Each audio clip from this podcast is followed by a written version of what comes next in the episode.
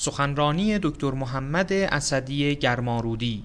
موضوع سخنرانی دلایل عدم تحقق جامعه ایدئال اسلامی و بررسی نقش پیروی از اولیاء الهی در تحقق آن. جلسه اول. اللهم انت السلام و منك السلام و لك السلام و الیک یعود السلام.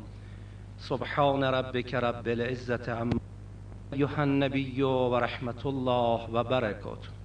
السلام على الائمة الهادین المهدیین السلام على جميع انبیاء الله و رسله و اجمعین السلام علینا و علی عباد الله الصالحین السلام على علی امیر المؤمنین السلام على الصدیقة الشهیده السلام على الحسن و الحسین شباب اهل الجنه اجمعین السلام على علی ابن الحسین زین العابدین السلام على محمد ابن علی باغر علم النبیین السلام على جعفر ابن محمد الصادق. السلام على موسى ابن جعفر الكاظم. السلام على علي ابن موسى الرضا. السلام على محمد ابن علي الجواد. السلام على علي ابن محمد الهادي. السلام على الحسن ابن علي الزكي الأسكري. السلام على الحجة ابن الحسن الغائم.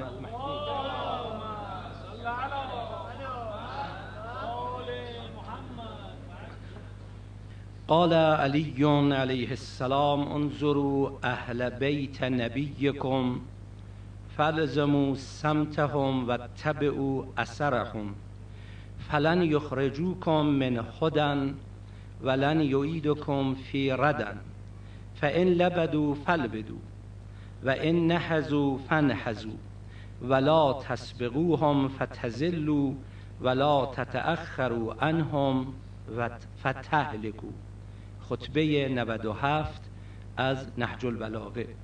یکی از مسائلی که مبتلا به هم جامعه ما و هم دنیای امروز هست به این معنا که می‌پرسن آیا امیر المؤمنین علیه السلام با اون همه مقام و منزلت که داشتن که دوست و دشمن معترف به اون بوده و هستن پس چرا تنها موندن خانه نشین شدن منزوی گشتن بعد از رحلت پیغمبر؟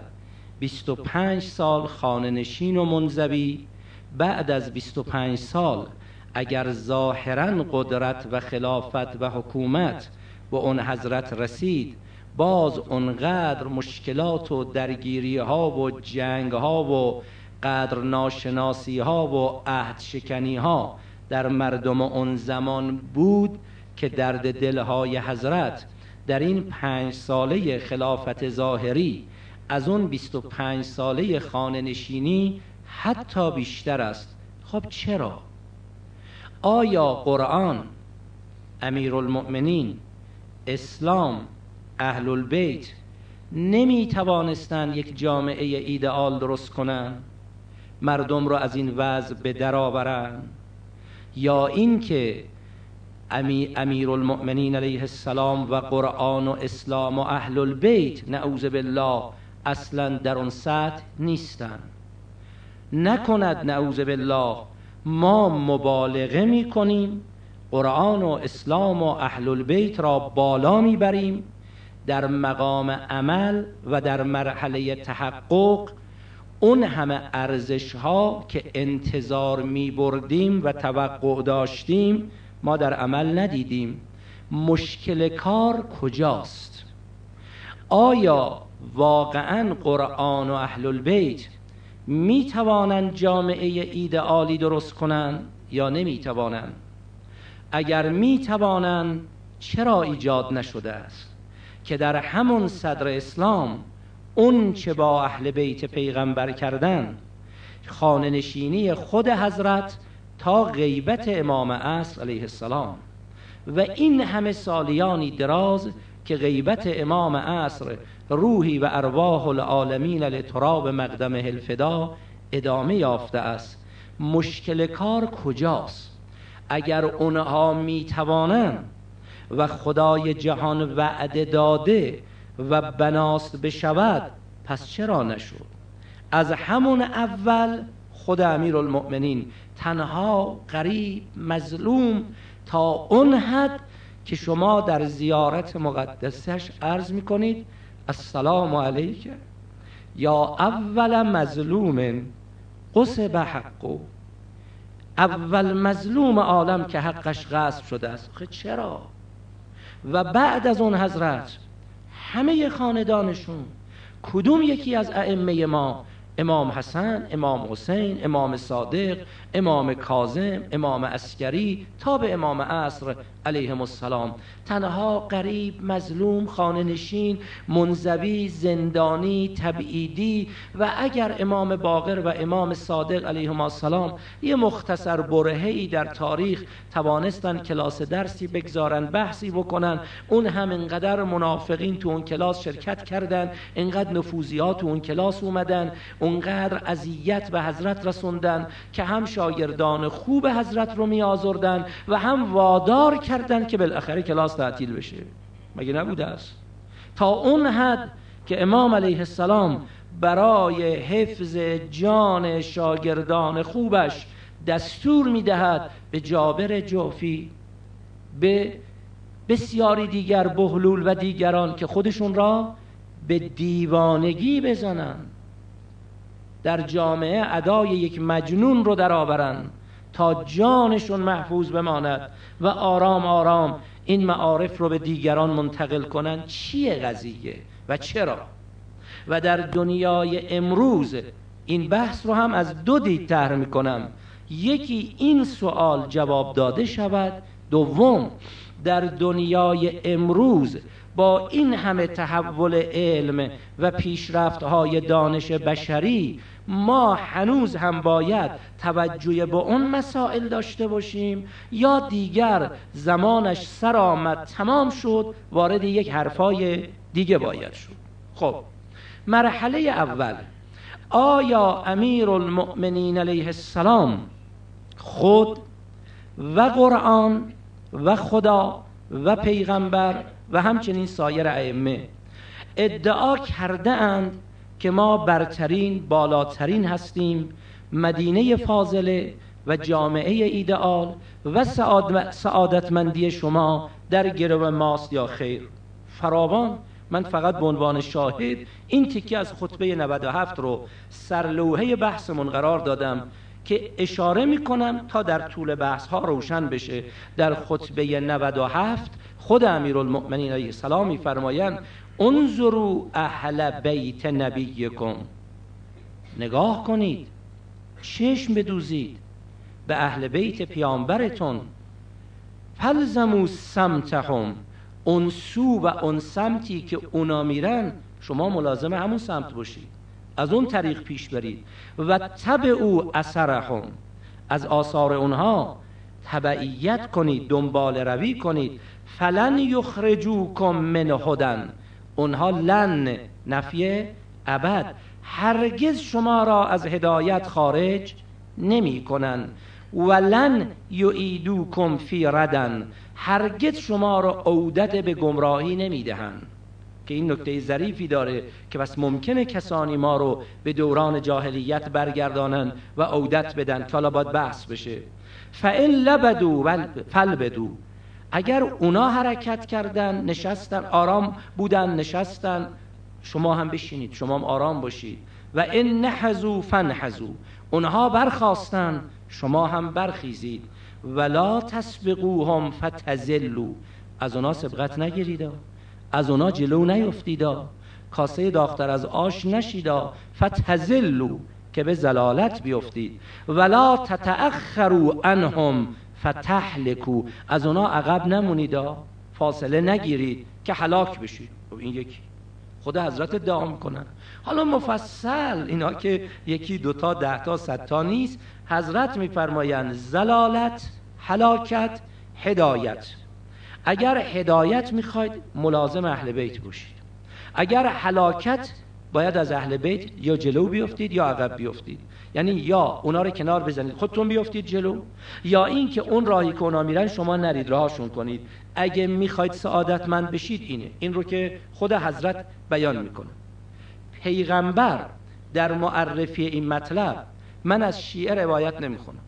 امشب یک روایت رو با چند مدرک از مدارک قوی اهل سنت می‌خونم. که اونها این روایت رو نقل کردن که اصلا لازمه حیات تبعیت از علیه یعنی چی؟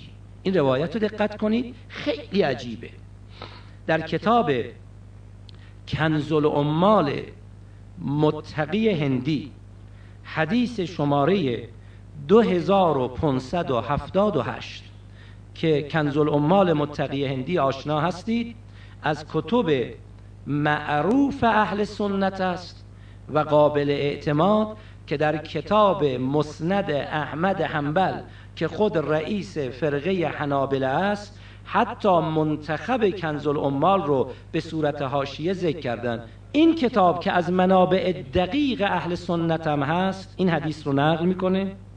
حاکم نیشابوری از دانشمندان معروف اهل سنت در جزء سوم کتاب مستدرک صفحه 128 و همچنین تبرانی در کتاب الکبیر ابو نعیم در کتاب فضائل الصحابه با یه مختصر تفاوت که من هر دو تا روایت رو که در کتاب اول کنز الامال چجوری میگه در کتاب مستدرک و تبرانی در الکبیر و همچنین فضائل صحابه ابو نعیم چی میگه؟ تفاوت چه مقداره؟ دقت بکنید قابل اغماز و نشون میده که روایت از پیغمبر شنیدن خواستن بیان کنن یه مختصر اختلافی در بیان دارن ولی محتوا هیچ فرقی نمی‌کنه. در کتاب کنز الامال نقل می‌کند. پیغمبر فرمودن من احب خیلی دقیق و ظریفه من احب ایحیا حیاتی و یموت میتتی و یدخل الجنت التي وعدنی ربی و هی جنت الخلد فلیتول علیا و ذریته من بعده. فانهم لن یخرجوکم باب هدن ولن یدخلوکم باب زلالت سه چهار نکته عجیب در این مطلبه که میگن پیغمبر اینا رو فرموده. من احب کسی که دوست دارد می‌خواد علاقمنده ان یحیا حیاتی زنده بشه اونگونه که من زنده ام. همین نکته رو دقت بکنید. زنده شود اونگونه که من زنده ام. ما حیات را چند جور داریم؟ یک حیات ظاهری مادی حیوانی مشترک بین انسان و حیوان. موجودی نفس می‌کشد. انسان خوب می‌خورد. خوب مینوشد. خوب حرکت می‌کند میدود تلاش دارد. خب این زنده است این که مرده نیست. یک انسانی که جان در بدنش نیست و میگن بدنش رو دفع کنید میت است. این مرده در مقابل زنده یک معنای زنده اینجوریست. اما هرچه یک فرد بالا تربیات از نظر فهم، درک، شعور، انسانیت، شخصیت، رتبش به درجه بالا تربیات حیاتش حیات بالاتر از این میشه یا نمیشه؟ حیاتی که فقط خوردن باشد حیاتی که فقط نوشیدن باشد. ما در ادبیات خودمون مثلا میان میگیم سعدی یه جا میگه سعدی یا مرد نکونام نمیرد هرگز. مرده آن است که نامش به نکویی نبرند. این از یک دید میگه کسی نفس می‌کشه زنده هم هست راه میره ولی اونقدر بد ظالم مردم آزار خائن میگه این چه حیاتی این داره؟ ای کاش این نفسرم نمی‌کشید. که همین سعدی جای دیگه همین معنا رو اینگونه می‌گوید. ظالمی را خفته دیدم نیمروز. گفتم این فتنه از خوابش برده به. وان که خوابش بهتر از بیداری است این چنین بد زندگانی مرده به.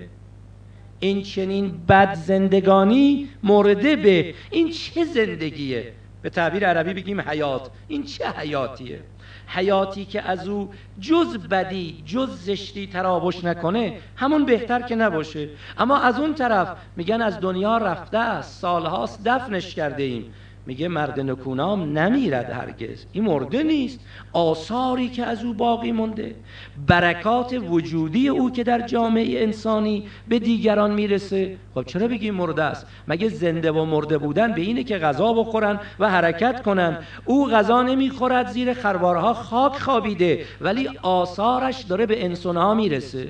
این دیگری غذا می‌خورد نفس می‌کشد راه می‌رود ولی نه اینکه آثار به دیگران نمی‌رسد اذیتش به دیگران می‌رسه. یا به تعبیر دیگر شما میفرمایید هرگز نمیرد اون که دلش زنده شد به عشق. ثبت است در جریده عالم دوام ما. هرگز نمیرد اون که دلش زنده شد به عشق. یعنی چی نمیرد؟ خب ممکن نظر ظاهری مرده باشه دفنش هم کرده باشن. لذا ما با یه مقدار دقت در مقام تحلیل قوی یه مسئله نیستم. دارم با اشاره رد میشم. نمی‌تونیم حیات را در یک سطر بدانیم. به همین جهت شما یک انسان 60 سال در کره زمین زندگی می کند یک انسان دیگر هفتاد هشتاد سال در کره زمین زندگی می کند زندگی شست ساله این انسان چه آثاری رو در جامعه باقی می‌گذارد که قرنها اثرش باقی است؟ زندگی اون انسان دیگر در این شست هفتاد سال چه آثاری باقی می‌گذارد؟ اونم نفس اینم نفس اونم خوردن اینم خوردنه ولی چگونه حیاتی؟ آیا ماها بر مبنای فهممون در دعاها از خدا نمی‌خواهیم خدایا به عمر ما برکت بده؟ به عمر ما برکت بده یعنی چی؟ یعنی زنده بودن ما منشأ خیری باشد.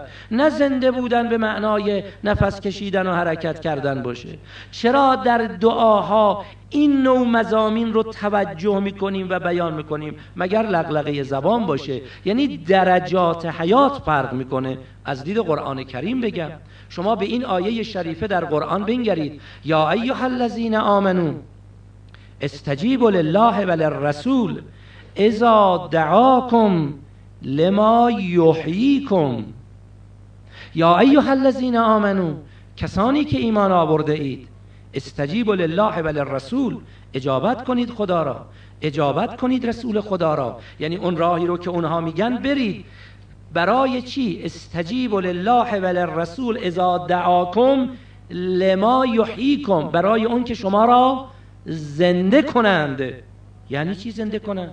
یعنی بنده اگر مردم منو تو قبرستان دفن کردی من پیغمبر رو قبول کنم که زنده بشم دوباره از قبر بیام بالا؟ مگر مرده ها مخاطب پیغمبرن؟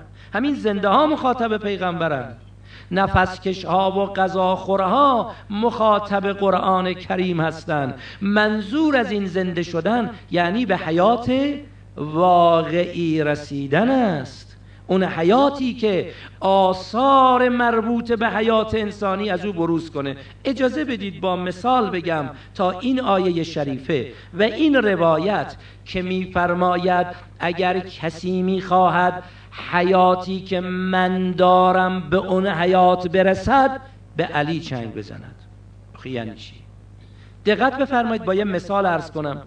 شما الان در بین یک انسان و یک حیوان یه گوسفند رو نگه دارید. علف بدید آب بدید. اون چه که باعث رشد جسمی این حیوانه در اختیارش قرار بدید. گوسفند مرده نه از اون علف استفاده می کند نه از اون آب. و اگر ذبح شرعی شده باشد لاشش. میگن حیف نگذارید متعفن بشه. بدید یه عده بندگان خدا استفاده کنن.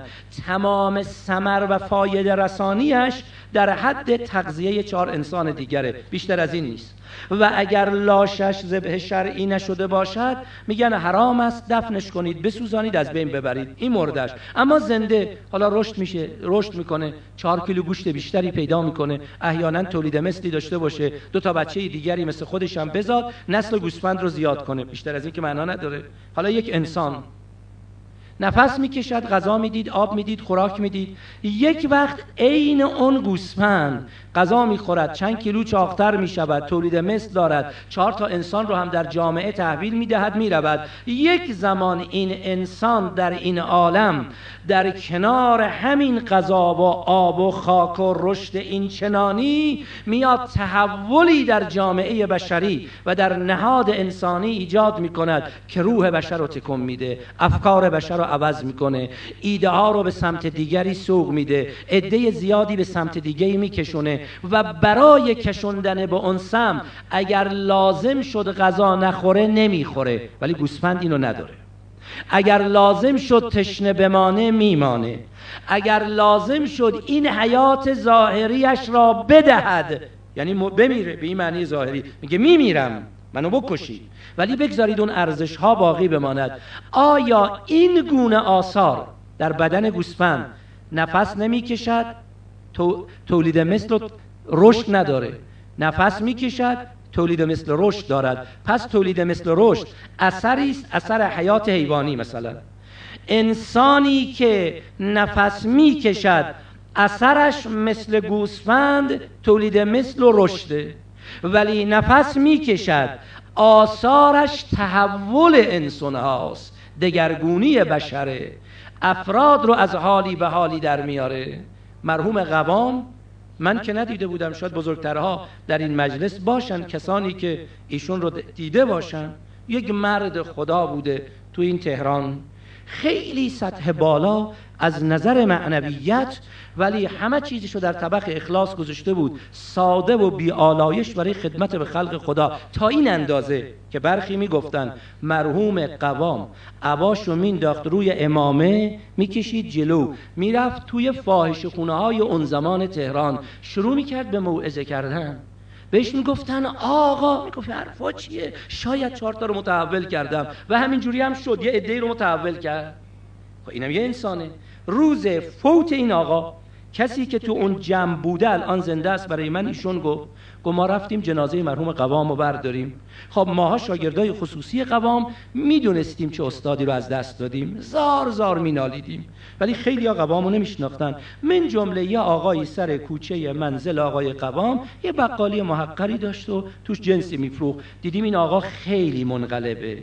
تعجب کردیم چی شده؟ آیا نکنه پس پرده او هم اهل معنا است و ظاهر نمی کرد و توی سطح بالای علمی بوده اسرار مگویی با استاد داشته؟ از او پرسیدیم. تو خیلی منقلبی. گفت من دزد بودم. شبی خانه قوام کسی نبود. وارد خانه شدم. فرشی بود جمع کردم. خواستم ببرم در خانه باز شد دیدم قوام داره وارد خونه میشه. ترسیدم. از دیوار رفتم بالا که فرار کنم قوام پای منو گرفت کشید پایین. گفت بیا پایین. خب دزدم اسیر شدم. اومدم پایین. منو نگاه کرد. گفت داداش شام خوردی یا نه؟ گفتم نه. گفت خدا رو شکر ما امشب تنها بودیم. شام تنها که مزه نمی‌کنه. بیا بشین با هم شام بخوریم. شام آورد. از من پذیرایی کرد. رخت خواب برام پهن کرد. گفت تو این اتاق بخواب. منم امشب تنهام. صبح بعد میری. من اون شب تا صبح چه خجالتی کشیدم بمانه. نیمه های شب. مناجات شبانه قوام. اشک و گریه و حالش منو منقلب کرد. صبونه بعد صبح حاضر کرد. منو صدا زد بیا صبونه بخور. صبونم کنارش خوردم. خواستم برم. گفت رفیق فرش مال شماست. باید ببری هر چه گفتم بیشتر منو خجالت نده اذیتم نکن. این فرش مال شماست. بذار یکی کمک کنم تنهایی نمی‌تونی ببری. این فرش رو با خودت ببر. فرش رو به من داد اما سرش آورد در گوش من. گفت اینو ببر بفروش سرمایه کن کار شروع کن. هر وقتم کم داری بیا سراغ من. من عوض شدم. این چه حیاتیه؟ یکی 60 سال 70 سال 90 سال می‌خوره میره میگرده. چه کردی؟ نمی‌دونی آقا. خدا شاهد یک جوان. صادقانه. من گفتم گاهی جوونا از من شنیدن. من فدای اینجور جوونا میشن که صادقن و خوب با آدم درد دلشون رو مطرح می‌کنن. خدا شاهده عین این مطلب. یه جوون به من میگو فلانی. من تا حالا خودم رو کنترل کردم آلوده به مسائل شهوانی سن جوانی نشدم. اما بعضی جوونا در گوش من میگن به سن بالاتر رفتی پشیمون میشی. میگن چه آدم بی ای بود نتونست استفاده کنه. من جواب اینو ندارم. اومدم پیش شما. منو قانع کن. اونا راست میگن یا نه؟ که نکنه 40 50 سالگی اینوری پشیمون بشم یا اونوری. ببینید یک فرد بهرهمندی جوانی را در ارزای شهوت ولو به قیمت مردن جان انسانی دل انسانی روح انسانی شرف بشریت و آزادگی یک انسان می‌دونه. میگه حیات جوانی اینه دیگه. یک انسان دیگه چی میگه؟ میگه اگر تمام هستی من نشاط من عمر من جوانی من پیری من برود گامی از مسیر اون چه که لازمه ارزش های انسانی است خلاف بردارم نه. بگذار همه مردم بگوین ای بی ارزه من ارزه رو در حیات دیگه می‌دونم. یعنی اگر بنده الان بتوانم یواشکی دست در جیب آقا یا آقا بکنم یک پول زیادی رو از جیبشون بلند کنم اونا اصلا متوجه نشن با این پول به حیات حیوانی خودم ثمرات بیشتری ببخشم. این کار را نکنم. بگم چه بی ارزه ای می‌تونستی این کارو بکنی نکنی. این که مال گرگه. این که مال حیات خوکه. این که مال حیات درندگان است. که اگر می‌تواند بدرد ندرد در لازمه رشد حیوانی خودش کوتاهی کرده. اما لازمه انسانی کدامه؟ شنیدید از من. به سعدی خورده می‌گیرن ایرادشون هم وارده. میگن سعدی گفته من آن مورم که در پایم بمالن نه زنبورم که از نیشم بنالن.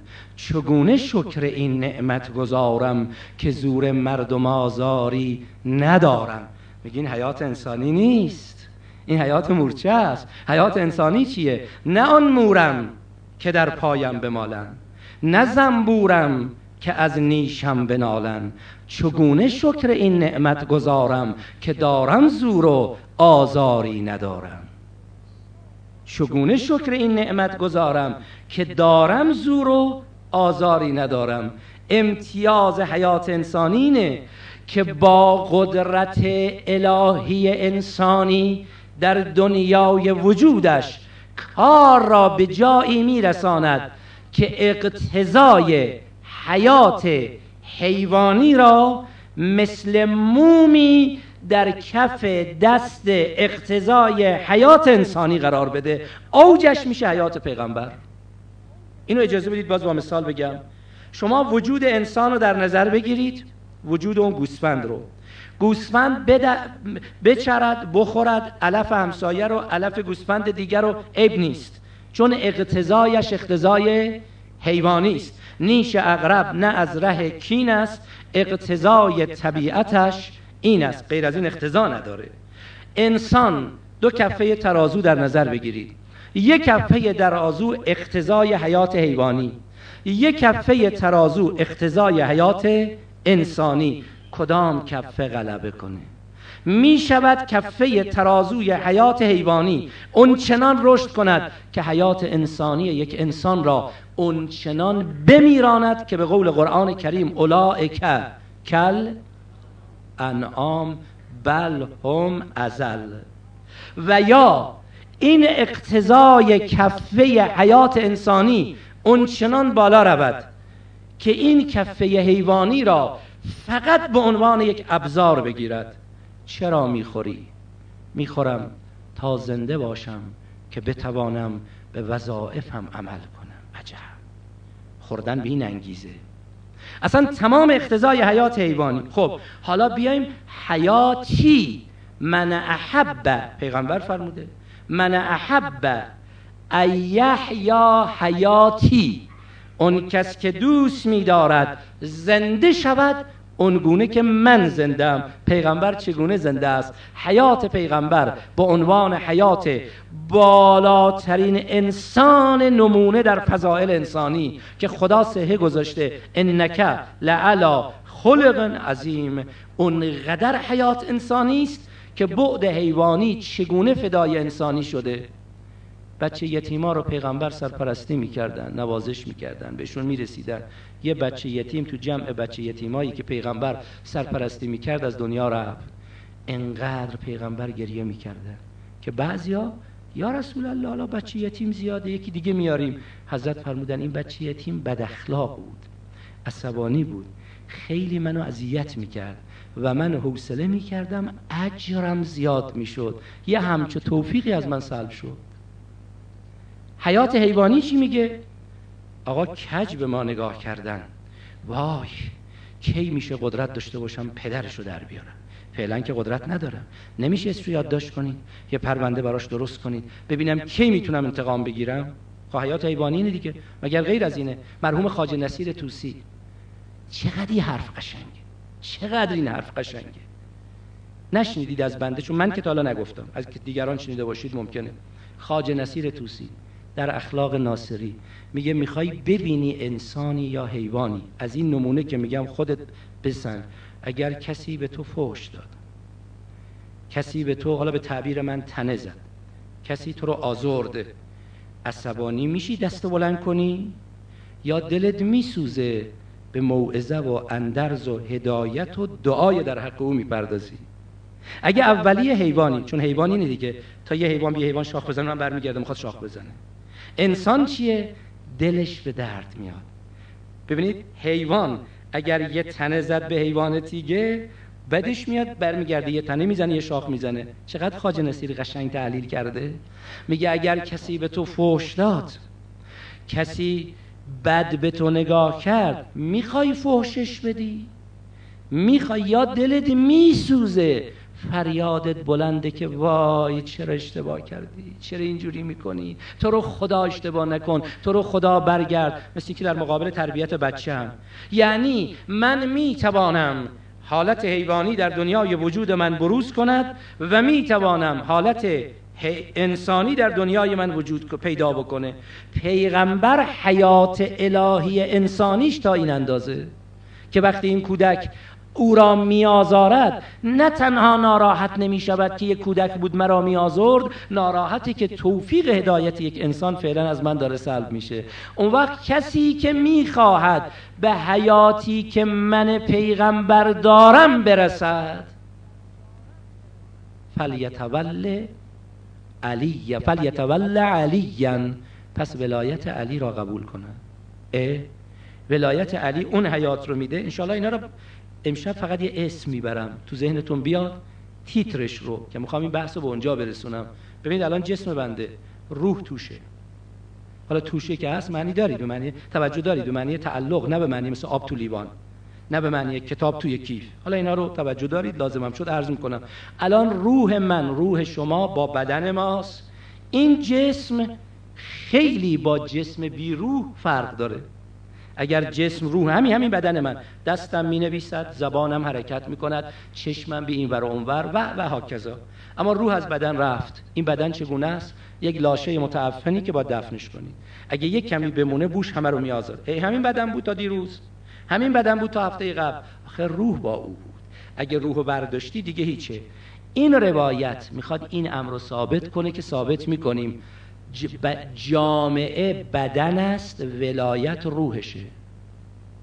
روح ولایت را ولایت اولیای الهی امیر المؤمنین علی ابن ابی طالب تا امام عصر علیه السلام. حالا عرض می‌کنم یعنی چی؟ یعنی اون سیطره الهی در عالم.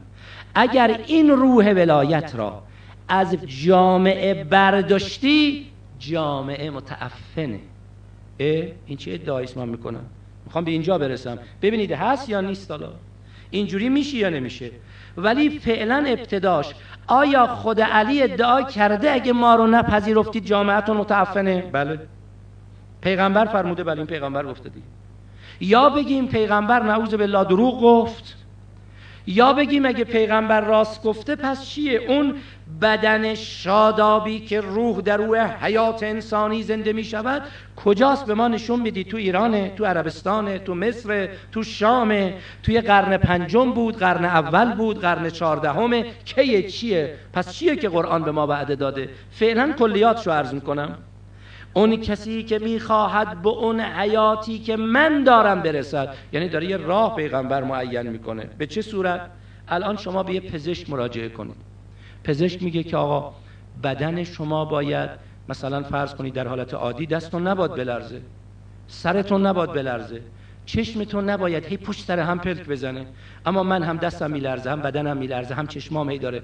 میگه نه اگر می‌خواهی از نظر جسمانی سالم و تنومند باشی باید این کار را بکنی. یعنی اونچه که لازمه سلامتی جسم و شادابی بدن است اینه اینه اینه. پیغمبر می‌گوید اونچه لازمه سلامتی حیات انسانی است. می‌خواهید از نظر انسانیت حیات شما نلغزه؟ باید بیاید دل به علی بدید. خب چرا؟ چیه منظور؟ پس این روایت که حالا من اگه بخوام همش رو تحلیل کنم همه این چند شب ما رو می‌گیره فقط با عنوان مقدمه که بحثم چیز دیگره در کنز الامال اینجوری گفته شد من احب ان یحیا حیاتی و یموت میتتی. اونجوری که ما مردیم بمیریم. چگونه میمیرن؟ خب همه چشماشون رو میبندن نفسشون در میره مثلا. اینه منظور. نفس از بدن خارج شد همه مردن. کاری بکن که وقت مردنت همه گریان باشن تو خودت باشی خندان. خب مگه چه جور مردن داریم؟ یک زمان میگن حیف شد که رفت. عجب وجودی بود. عجب منافعی داشت. عجب آثاری داشت. همه میگرین او از دست ما رفت. اما خودش میگه خرمان روز که از این منزل ویران بروم. راحت جن طلبم و از پی جانان بروم. من نخود آمده ام تا که ز خود باز روم. هر که آورده مرا باز برد در وطنم و اصلا به فرموده مولا در خطبه متقین میگه اگر به خاطر امر خدا نبود که اینجا بند نمی‌شد. مثلا آرامش نداره که کجاست. من ملک بودم و فردوس بر این جایم بود. آدم آورده در این دیر خراب آبادم. همه خواسته های من اینه که پاشم برم تو پله بالاتر. در مثل مناقشه نیست ارز می‌کنم. اگر یه انسانی که توی رشته در دوره دکترا میشینه بحث می‌کنه. علاقه به علمم داره. چون گاهی ثبت نام ها در دانشگاه ها مدارس میگه ما برای کسب مدرک آمدیم نه برای کسب مطلب آمدیم. مال بچه های پشت پنجره به قول مرحوم نیرزاده. اما نه انشالله همه اونایی که عاشق علم و آموزشن میگن ما برای کسب مطلب آمدیم نه برای کسب مدرک. حالا کسی که مطلب براش مطرحه تو کلاس عالی استاد عالی سطح بالا میگه میشنوه بحث می‌کنه اینو بیارن تو کلاس اول ابتدایی با احترامی که به بچه های عزیز قائلیم. به هر سنشون پایینه. مطالب به اقتضای کلاس اول ابتداییه گاه گاهی میگه آخ چه استادایی بودن چه کلاسایی بود چه حرفایی بود چه کتابایی مطرح می‌شد. کی میشه دوباره همون کلاس ها رو برای ما تشکیل بدن و اون استادا دوباره بیان بشینیم با اونها؟ امیر المؤمنین تو خطبه حمام داره برای انسان متقی و پرهیزگار وجهش اینجوری معرفی می‌کنه. میگه انقدر توجه به عالم بالا براش مهمه میگه اگر من تو این عالمم من که ملول گشتمی از نفس فرشتگان. قال و مقال عالمی می‌کشم از برای تو. اگه با فرشته هم, هم نشین بشم به اونم قانع نیستم. قال و مقال عالمی تو این عالم موندن رو برای تو دارم تحمل می‌کنم. خب حالا یک انسان مردنش اونگونه. یک انسانم هزاران انسان منتظرن خدا مرگش رو برسونه بقیه از شرش راحت شن. حالا مردن پیغمبر چگونه مردنیه؟ کسی که می‌خواهد مثل من بمیرد. مرگ پیغمبر که مرگ ارزش هاست مرگ پیغمبر که کائنات به لرزه در میاد. نه با همین عبارت شما بفرمید مرگ پیغمبر که ملکه عالم وجود حضرت زهرا سلام الله علیها در اثر این مرگ خنده به لبش دیگه نمیاد. یعنی چی؟ کسی که می‌خواهد زندگیش مثل زندگی من باشه. و یموت میتتی و مثل من بمیرد. فیدخل الجنت التي وعدنی ربی. و وارد اون بهشتی بشود که خدای من به من وعده داده. و هی جنت الخلد. و اون جنت خلد است که چیه بماند؟ فلیتول علیان پس ولایت علی رو قبول کنه حالا پس گفته شده این عبارت در اون کتابای دیگه که خوندم ببینید به این صورت گفته شده من یرید اون کسی که اراده می کند ان یحیا حیاتی و یموت موتی و یسکن جنت الخلد التي وعدنی ربی فلیتول علی ابن ابی طالب. مضمون فرق داره؟ اونجا داره من احب اینجا داره من یریدو. اونجا داره یحیا حیاتی اینجا داره و یموت موتی اون و یموت میتتی. معنا یکیه. این اصحابی که شنیدن خواستن بیان کنن یکی با این لفظ بیان کرده یکی با اون لفظ بیان کرده. پس نشون میده این همه کتابای مختلف که دارن این مطلب رو بیان می‌کنن فقط تازه از اهل سنت که براتون عرض کردم ما شیعه که فراوان داره. پس پیغمبر این ادعا را کرده است. نشد که. و چرا نشد؟ دردا اینجاست. تا به چه میزان نشد؟ در خطبه شش نهج البلاغه. خود از تعمیر در این زمینه چی میفرماید؟ یه نمونه فقط. فوالله به خدا قسم. فوالله پس به خدا قسم. قسمی که از تعمیر می‌خوره. مازل تو مدفوعا ان حقی مستأثرا علی منذ غبز الله نبیه حتی یعم الناس هازا میگه به خدا قسم از وقتی که پیغمبر جان به جان آفرین تسلیم کرد تا امروز همیشه حق منو از من گرفتن و دیگران رو بر من مقدم داشتن و نگذاشتن. من سر جایی که باید بشینم بشینم. خطبه شش نهج البلاغه. البته از نهج البلاغه صبح ساله من عرض می‌کنم اگه به نسخه ترجمه شده فارسی می‌خواین مراجعه کنید این نسخه ترجمه شده آی دکتر شهیدی هم طبق همون شماره بندی نهج البلاغه صبح ساله است. یعنی اونجا میشه خطبه شماره 6 فوالله به خدا قسم مازلتو مدفوعا ان حقی. همیشه دائما از حق خودم دفع شد.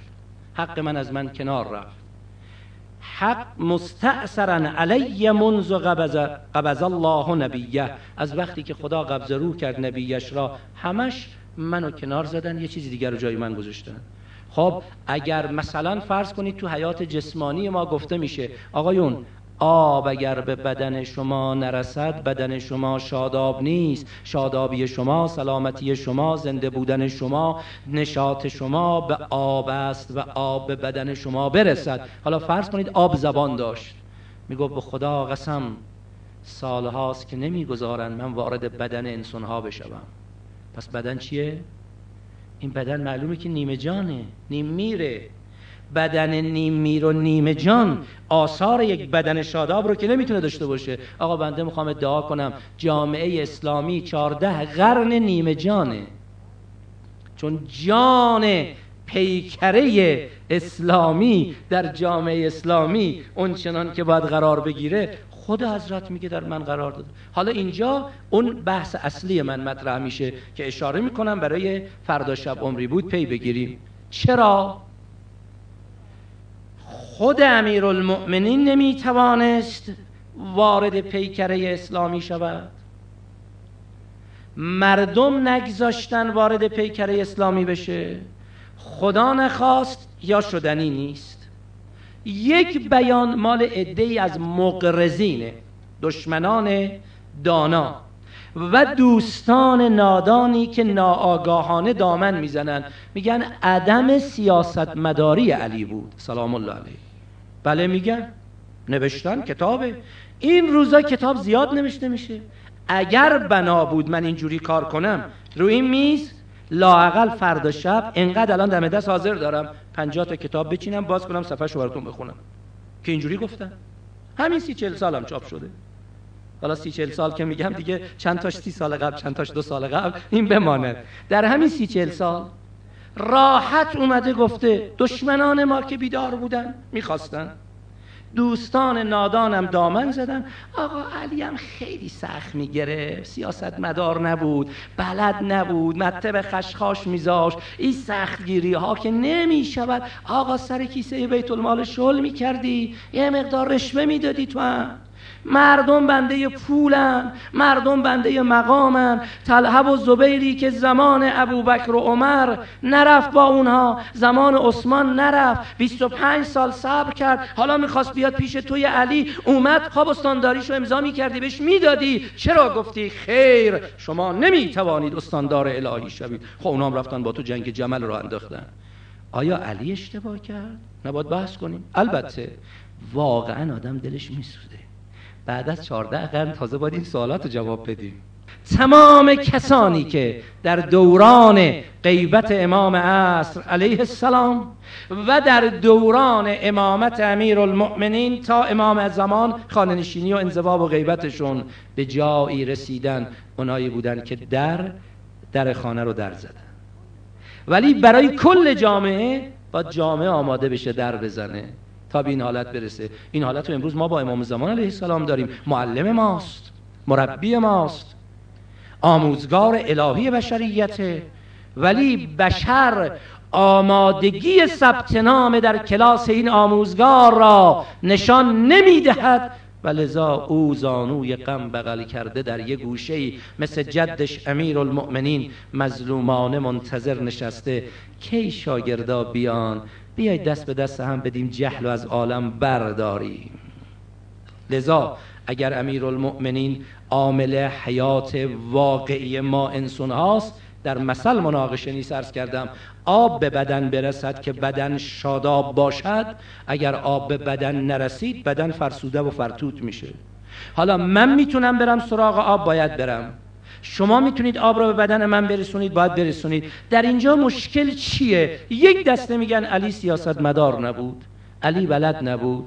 علی سادگی داشت. علی کم سن سال بود نعوذ بالله. که اینا رو بحث می‌کنیم. آیا این بوده است؟ یا یا رو دقت کنید. آقا شما بچه سه ساله چهار سالتون رو به هر معلمی هم بسپری میگه وقتش نرسیده. ببر. میگه حالا من می‌خوام سرگرمی براش درست کنم. میگه خیلی اون یه حرفیه. مد درست می‌کنم قصه میگم بازی می‌کنم. روی دیوار مثلا خط می‌کشیم بچه هم بکشه. ولی تعلیم نیست. می‌خوای تعلیمش بدی باید هفت سالش بشه آمادگی پیدا کنه ظرفیت پیدا کنه. جامعه بشری تا ظرفیت پیدا نکنه سرگرمی و بازیه. نه اینکه علی سیاست مدار نبود. جامعه هنوز زیر هفت ساله. آمادگی ثبت نام کلاس الهی برای معلم الهی. حالا اینا رو از گفته های خود مولا اگر عمری شد در طول شبهای دیگه عرض خواهم کرد. وجود مقدس امام حسین علیه السلام برای اینکه به رخ بکشه علی اکبر علی اوسط علی اصغر همه بچه هاش اسم گذاشته علی؟ برای که به رخ بکشه. خود پیغمبر برای اینکه به رخ بکشه. میگه ذکر علی عباده النظر فی وجه علی عباده. یا علی انت منی به منزلت رأسی من بدنی. لحمک لحمی دمک دمی سلمک سلمی حربک و هاکذا. الا ماشاءالله. اما وجود مقدس امام حسین علیه السلام می‌خواد علی رو به رخ بکشه. چون روز آشورا اوج برخورد این دو تفکره. تفکری که جامعه رو بچه نگه داریم. تا نتونن سر کلاس اساتید برن.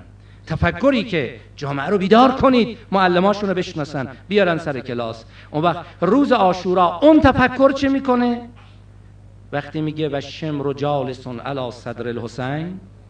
همه نوشتن. وقتی شمر رو سینه آقا بی عبدالله نشست امام حسین چشمی با کرد و زحک الحسین. خندید.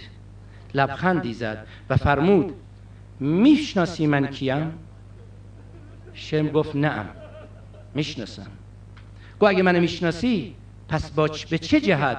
گفت بغزن لعبیک بغزن ل... به خاطر بغزی که با بابات داریم. چرا بغز با بابا داشتن؟ آقا کسانی که می‌خوان جامعه جاهل بمونه بغز معلم تو دلشون می‌کنن. کسانی که می‌خوان جامعه آلوده بشه معلومه. بغض علی ابن ابی طالب رو با تو دلشون بکنن. از این طرف هم امام حسین می‌خواد در مقابل این مردم که میگن بغزن لعبیک بچه هاشو علی صدا بزنه. علی اکبر علی اوسط علی اصغر طبق شش ماه بودن علی اصغر در روز آشورا این روزا ایام ولادت از علی اصغر میشه تقریبا. تقریبا ایام ایام ولادت از علی اصغر میشه. ما هم که ایام ایام امیر المؤمنینه حالا امشب هم اجازه بدید از علی اصغر که به معنا اکبر است ذکری هم به میان بیاد. کارهای خدا عجیب و غریب برای هدایت برای ارشاد برای اتمام حجت برای تذکر برای توجه یک کارهای عجیبی می‌کنه که کربلا تجلی عظمت الهی برای هدایت انسان هاست. پیرمرد 90 ساله توشه که ابروها ریخته تو چشم کشیدن بالا بسته تا به جنگ سرباز شش ماه هم توشه. حالا من اجازه بدید ذوقی بگم. به یک بیان وقتی که امام حسین علیه السلام فریاد زد هل من ناصر ینصرنی. میگن این بچه خودشو از گهواره انداخت بیرون. به زبان ذوق اگر بگیم. یعنی هنوز یه سرباز باقی مونده. شاید این مقدار از من بر بیاد. علاما نقل امام حسین علیه السلام اومد در خیمه ها با زن و بچه ودا کنه خدا حافظی کنه.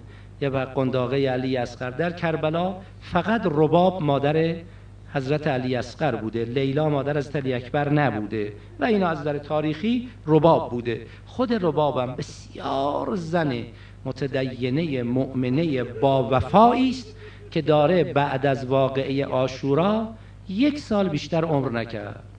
و این یک سال هم وقتی برگشتن مدینه روزها می اومد تو آفتاب می نشست حضرت زینب سلام الله علیها دیگران می اومدن آفتاب گرم مدینه است. اذیت میشی.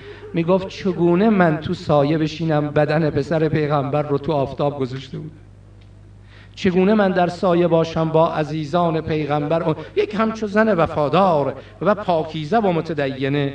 میگن این بچه بیتابی می‌کرد. حالا خودش از گهواره بیرون انداخت. یا طبق روایاتی انقدر بچه بیتابی می‌کرد گاهی از زینب بغل می‌کرد آرام نمی‌شد. می‌داد بغل رباب رباب آرام نمی‌شد. می‌داد بغل ام کلثوم و این بچه رو همین جور رو دست هم دیگه میگردوندن. امام حسین اومد ودا کنه. دیدی بچه ها رو دست هم دیگه میگردونن. فرمود بچه رو بدید با او هم ودا کنم. حالا به یک روایت دم خیمه امام حسین بچه رو در آغوش کشید ببوسد. یه روایتش اینه نقل های مختلف داره. علت نقل مختلف هم اینه که در روز آشورا سه تا کودک شیرخواره شهید شده. که یکیش حضرت علی اصغر علیه السلام حالا اینا جابجا شده چی الان؟ در مقام تحلیل تاریخی مسائل نیستم کاری هم ندارم. یک نقل اینه که هرمله کنار عمر سعد ایستاده بود. به عمر سعد گفت عمر سعد پدر رو نشانه بگیرم یا پسر رو. حالا تجسم کنید صحنه رو زن و بچه تو خیمه.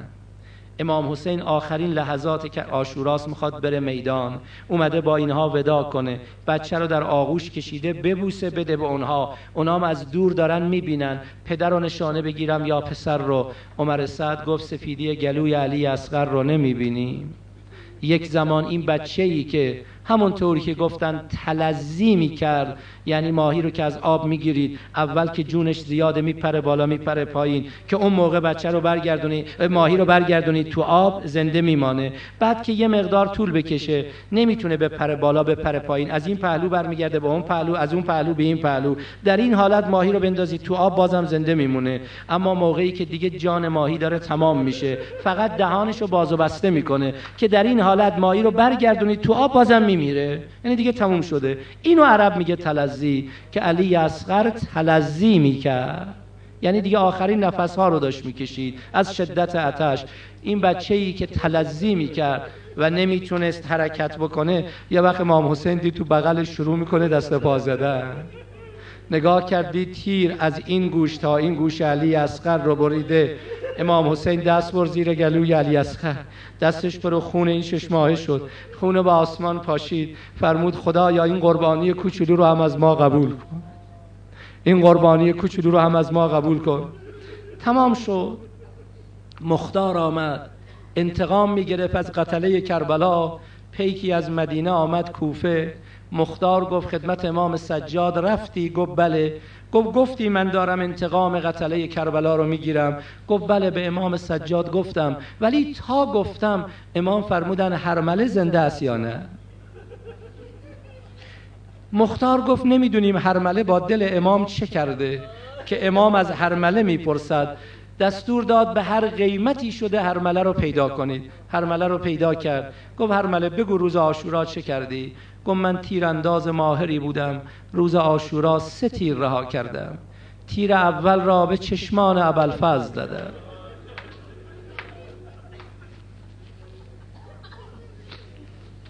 تیر دوم رو به گلوی علی اصغر زدم.